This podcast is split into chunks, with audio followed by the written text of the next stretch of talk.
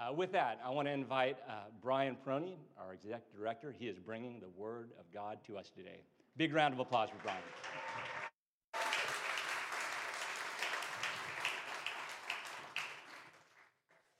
Good morning, everyone. So, I have some bad news. Got to start with bad news, I'm sorry. It'll get better. Uh, the bad news is summer is over. Uh, I know, and, and tr- technically, summer doesn't end until September, but doesn't it feel like summer's over? Like school started, schedules are picking up. It's just not what it was. And I got to tell you, I love summer. I love the longer days, the warmer days, the ability to go for a walk after dinner, lights, light, it's still light out. I love that the schedule's just a little, little slower. And a couple things recently happened to me that, that really marked the end of the summer. So the first is uh, we take a trip to Southern California to visit my parents every year. And when we go down there, I love the ocean. I love the beach. So I make a beeline for the beach. I love the feel of sand between my toes. And so the last day, I'm walking along the beach. So awesome. And then I'm like, this is the last time I'm going to do this this summer. I felt really sad. So that was a little sad. But a bigger sad thing happened the next week when we dropped my son Wesley off for his freshman year at Berkeley. That was a big sad thing. And I just want to say, go Bears. and so that's a little weird to say since I went to Stanford and I was trained, some might say brainwashed, to hate the Golden Bear. But I've decided my heart is big enough. My heart is big enough for the Cardinal and the Golden Bear. So go Bears. So this is the first week of school at Cal. And on Thursday, they have what they call Calpalooza, which is all the student clubs come out. There's over a thousand different student clubs you can get involved in. A thousand. So many good things to do, a few of them questionable, but so many good things to be involved in during your time there. And fall feels a little bit like that to me. Like there's so much in front of us. So many great things we could do, a few of them questionable. But how are we going to choose between all these things? And as I think about fall, I think a little bit about Wesley's journey of we're saying goodbye, something's uh, coming to an end, his time at home, but there's incredible possibilities in front of him and a lot of new things. And I think that's true for us as a church community as well. So, with summer coming to an end, it's also the end of our summer series, Deep Dive taking a close look and rediscovering remarkable people of the Old Testament. I've so enjoyed hearing more of these stories, often people with little power, um, shaping the biblical narrative and shaping the course of history. So this morning we're going to look at 2 Kings chapter 5, and we're going to meet a couple of people in this that I want uh, you to be on the lookout for. We're going to meet a young girl, and that's all we know about her. She's a young girl. We don't know her name, but she's an Israelite, and she's been taken in a raid from her home. She's living in another space, another country. She's a foreigner, a prisoner of war. She's serving as a servant. Her life has experienced this big disruption, disorientation, confusion. She's off balance. She's in a new place. We meet another person, Naaman. He's a great warrior. He leads his people in war and victory. He has a big household. He's very successful. And so the story is how the two of them interact and how God's at work, seeing needs, moving in people, hearing people. So that's the context. Be on the lookout for these two people. It's a little bit of a long passage, so hang with me as we make our way through it. Now, Naaman was commander of the army of the king of Aram. He was a great man in the sight of his master and highly regarded because through him the Lord had given victory to Aram. He was a valiant soldier, but he had leprosy. Now, bands of raiders from Aram had gone out and had taken captive a young girl from Israel, and she served Naaman's wife. She said to her mistress, If only my master would see the prophet who is in Samaria, he would cure him of his leprosy. Naaman went to his master and told him what the girl from Israel had said. By all means, go, the king of Aram said. I will send a letter to the king of Israel. So Naaman left, taking with him 10 talents of silver, 6,000 shekels of gold, and 10 sets of clothing. The letter that he took to the king of Israel read With this letter, I'm sending my servant Naaman to you so that you may cure him of his leprosy. As soon as the king of Israel read the letter, he tore his robes and said, Am I God? Can I kill and bring back to life? Why does this fellow send someone to, to me to be cured of his leprosy? See how he's trying to pick a fight with me? When Elisha, the man of God, heard that the king of Israel had torn his robes, he sent this message Why have you torn your robes?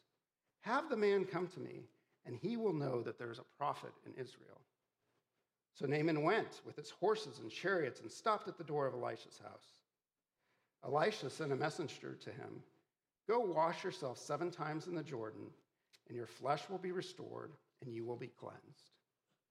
But Naaman went away angry and said, I thought that he would surely come out to me and stand and call on the name of the Lord his God, wave his hand over the spot, and cure me of my leprosy.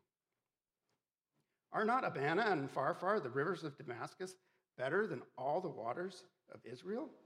Couldn't I wash in them and be cleansed? So he turned and went off in a rage. Naaman's servants went to him and said, My father, if the prophet had told you to do some great thing, would you not have done it? How much more then when he tells you, Wash and be cleaned? So he went down and dipped himself in the Jordan seven times, as the man of God had told him.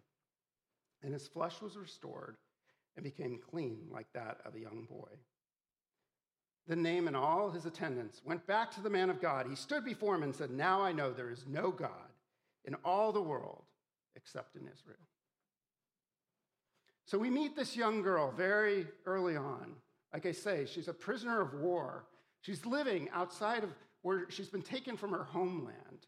She's been taken from everything that's familiar to her. She's working as a servant. It's hard to imagine someone with less power than her.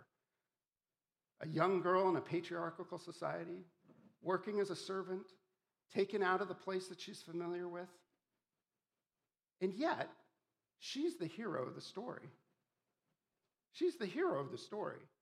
She responds with a few things. I want to focus on three of them this morning. She responds, sorry, she responds with a few things. So, first of all, she responds with compassion.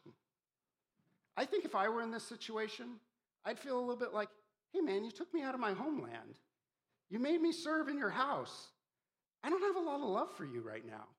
I'm not that into this. This is like, I'm kind of angry.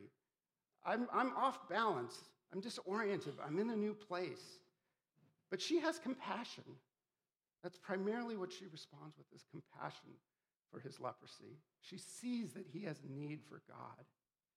As a side note, biblical scholars think this leprosy was less intense than what we see elsewhere in the Bible. He was still able to be a commander, still able to lead his household. But nonetheless, it was a big skin disease, and she responds with compassion. The second thing she responds with is courage. She, it would have been easy. I think I would have been tempted to stand back. Hey, you know, I'm, I'm kind of out of my, I'm out of what's familiar to me. I don't have much power here. I'm just going to hang back. But she responds and says something. She has courage in this situation. Imagine what would have happened if she was wrong.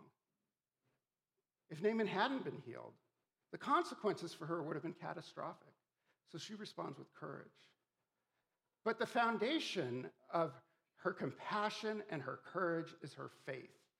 Her faith that her God can heal Naaman, that her God is at work, that what Naaman needs is he needs to know her God. He needs to be touched by her God. That's the foundation of her faith. See, her life has been turned upside down. And I think if I were in her shoes, I would feel pretty confused, pretty disoriented, off balance, just a little like, what's going on? But her faith stands firm. Her faith isn't bruised and battered, her faith is strong.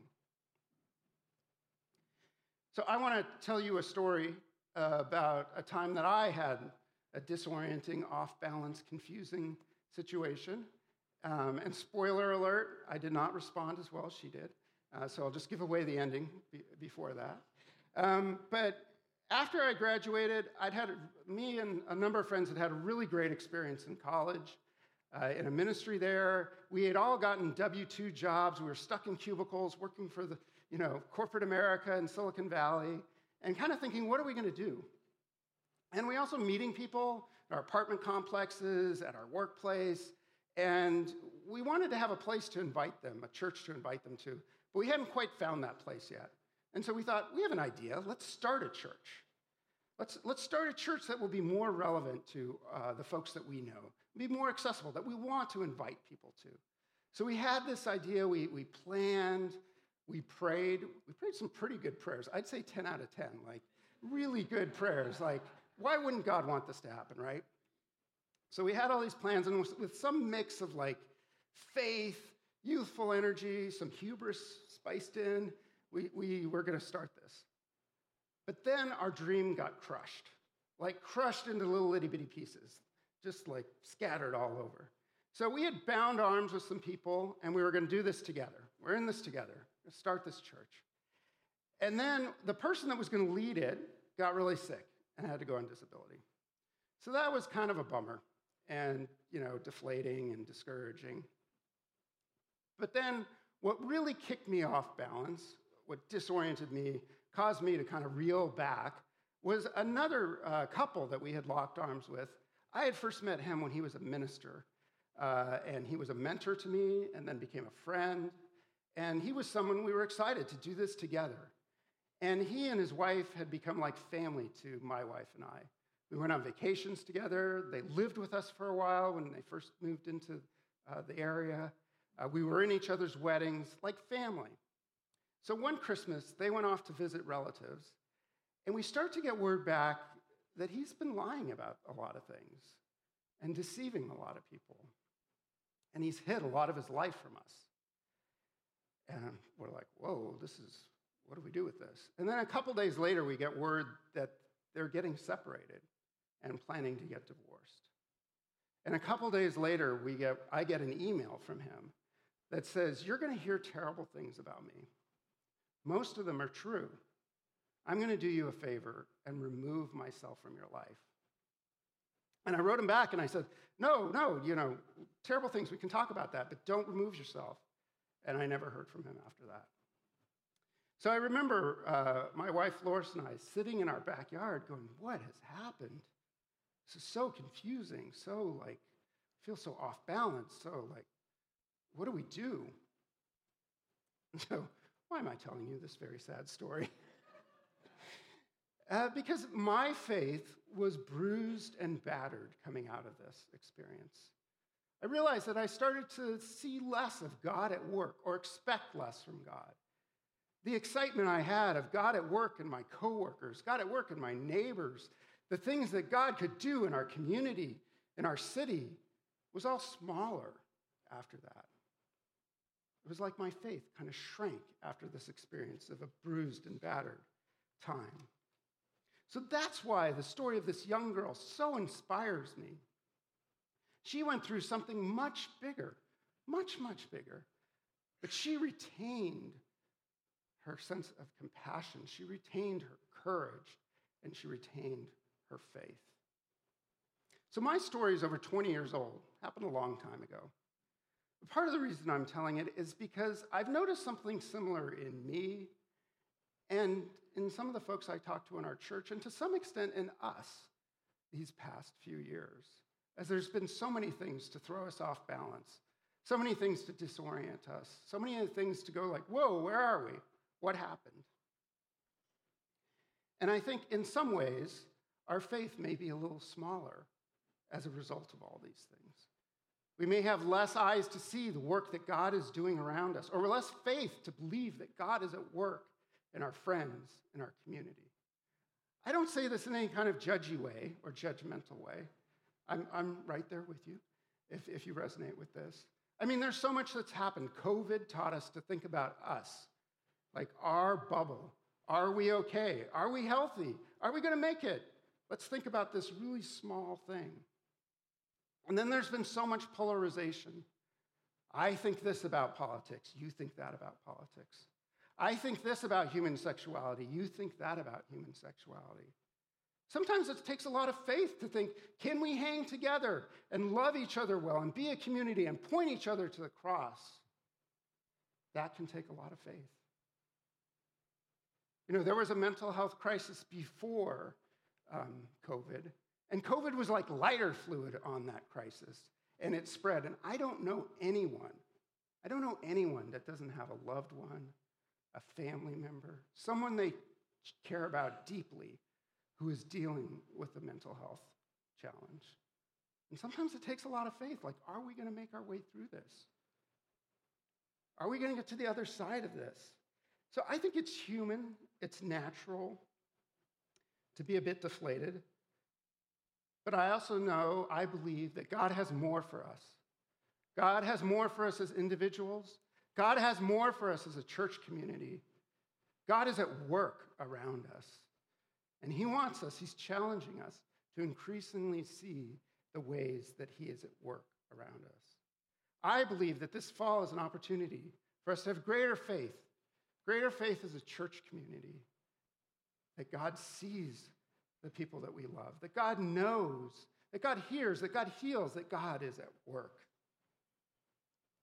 So, the first thing I'd hope we take from this story this morning is I wonder if this young girl is a model for us an inspiration for us that she maintained her faith and compassion and courage in the midst of big disruption, of disorientation, of confusion, of being off balance.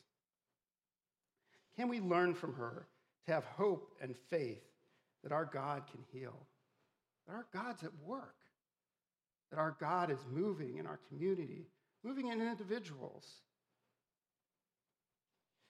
you know, she saw a powerful and successful person, and she saw beyond that he was a powerful and successful person. She saw Naaman's need. She didn't focus just on, oh, he looks like he has it together. You know, Naaman reminds me of a lot of people I meet in Silicon Valley. We hear that he was a great man, highly regarded, led people to victories, a valiant soldier. I imagine his social media feed was pretty cool, right? Like, here I am with my horses and chariots. Here I am in front of my house with my servants. Here I am leading my people to battle. Here I am getting an award from the king. A lot of his life was Instagram ready. But there was something with his power, his wealth, his esteem that he couldn't find healing for. There was a way that he was at the end of his rope. And this young girl saw that. She had faith to see that her God could meet Naaman. Despite her position and his position, the differences in power, her God could heal Naaman. So, the second thing I'd hope we take from this story, the first thing is that the wanting to nurture that faith and courage and compassion. The second thing is that we would see the Naamans around us. My prayer is that I and we would see and recognize the places where our friends and neighbors are in need of God's healing touch, of God's healing power, and that God is at work there. See, Naaman, Naaman's interesting to me because he, he has a level of faith too. He responds. Like on one level, there's a young servant girl coming to him saying, Hey, I know how you can get healed. And it would be easy to blow that off. Maybe he's desperate, maybe he's at the end of his rope. For whatever reason, he's willing to take that step. And he goes on a journey. It's quite a journey. It requires some interventions along the way. It's not a straight line. People have to intervene and help him out to get over the finish line and get healed. But this all started with the faith of the little girl. But then he took a step. He started a journey. So it's interesting. He starts this journey, and, you know, the, the message comes from a servant girl, someone with no power, but he kind of takes it and he, he, he makes it into his way. He's like, okay, I'm going to take, I'm going to get a bunch of money. I'm going to go straight to the king. I'm going to get a letter and I'm going to go to the other king. He kind of responds in the way that he's used to operating with money and power. So he comes to the king. He goes straight to the top. I think I would do the same if I was sick. I'd get, I'm going to get the best insurance. I'm going to go to the top doctor at Stanford, and I'm going to get the best care. But this doesn't work out for him. because he goes to the king, the king rips up his clothes. He's upset. He thinks there's a fight starting. You know, it's interesting. The king of Israel, the leader of the people, doesn't have eyes to see God at work, doesn't have faith that God's going to heal. He's, he's like in this political world. So someone has to step in. Elisha has to say, No, no, no. Send him over to my house. If you send him to my house, I will, I will um, show him that there's a prophet in Israel. So it sounds like things are back on track. He shows up at his house. It says he comes with horses and chariots showing up at his house. And I imagine this as kind of the modern day equivalent of like blacked out Suburbans and Escalades, maybe a police escort, a whole entourage pulling up to this house. And I don't know what kind of coin prophets made, but probably not that much. And so maybe the house is a little disappointing. But Naaman clearly has an expectation of what's going to happen. He has an expectation he's going to get a royal welcome and he's going to get healed in a certain way. And that doesn't happen. Like, instead, a messenger comes out. And Naaman has kind of a like, Do you know who I am? You're sending a messenger out to me, and you want me to do this thing in your dirty rivers? Like, I'm not up for that. That doesn't sound like a plan. He has a very specific picture of how God will heal him. He says, Surely the man of God will come over and raise his hand and say something, and I will be healed. I think we often have that picture of how God will work in our life, how God will work in our friends and neighbors, community members' lives. And then God works in a different way. This it was a very humble way. And see, Naaman was so close. He had the answer. It's like the answer's before him get healed. This is all you have to do. But the, the text tells us that he went away in a rage. He went off. He was mad because God didn't meet the expectation of how he thought God would meet him, of how God would heal him. So he almost lost out on being healed. He almost lost the opportunity. But thankfully, his servants came up to him and said, uh, If he said do something really hard, you would have done it. He said do something easy, so why don't you do the easy thing? And he did it, and ultimately he was healed. He had skin clean like that of a young boy. And then Naaman makes his faith proclamation There is no God in all the world except in Israel. There is no God in all the world except in Israel. So, in addition to the end of summer, the start of the school year, it's also the start of our ministry year. And as we start our ministry year, I'd hope there's a couple things we take away from this uh, passage this morning. Number one, that we need to nurture a faith like this young girl, that we need to have a sense of compassion and courage and faith like this young girl. The second thing I'd hope we take away is that we would, we would open our eyes and look for ways that look for Naamans around us, people that God is drawing to himself, people that God is at work in. Have faith that God is working. He sees the needs, he wants to meet people. So maybe you're convinced. Maybe you think, yeah, I'm with you, but now what? My faith's a little bruised and battered. Remember all those things you talked about? I feel some of those. Like, what do I do? And I'd say start with prayer. Prayer with your small group, with someone you came with today, with people you know. Come to the prayer wall and someone would love to, to um, engage with you. Sometimes it's helpful to have a specific prayer to pray, and this one's been meaningful to me. I do believe. Help me overcome my unbelief. I do believe. Help me overcome my unbelief. This is from the Gospel of Mark. And in, in the Gospel, there's a young boy who's very sick, and a dad has brought him in for prayer uh, to be prayed for. But he's still very sick.